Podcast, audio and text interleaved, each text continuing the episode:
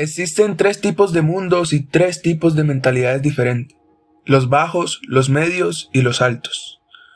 Los bajos, luego de enfrentarse con un fracaso, de que les llegue la derrota a su vida, no logran levantarse.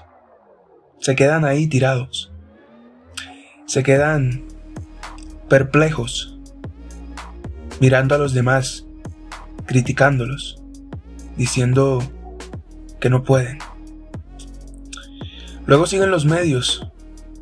Estos logran levantarse de rodillas, arrastrarse después de un fracaso. Luego de mucho tiempo cuando se levantan por completo, corren, corren hacia la dirección opuesta. ¿Y para qué?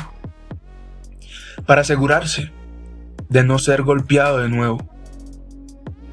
Pero nos encontramos con los altos, que tienen una mentalidad y una acción completamente diferente. Ellos luego de un fracaso se levantan de un brinco, aprenden la lección, olvidan la caída y marchan hacia adelante. Todo lo que se necesitó fue un hombre persistente que nunca pensó que estaba derrotado Revise la vida de la gente y encontrará que aquellos que han triunfado en serio han sido probados por situaciones desafortunadas.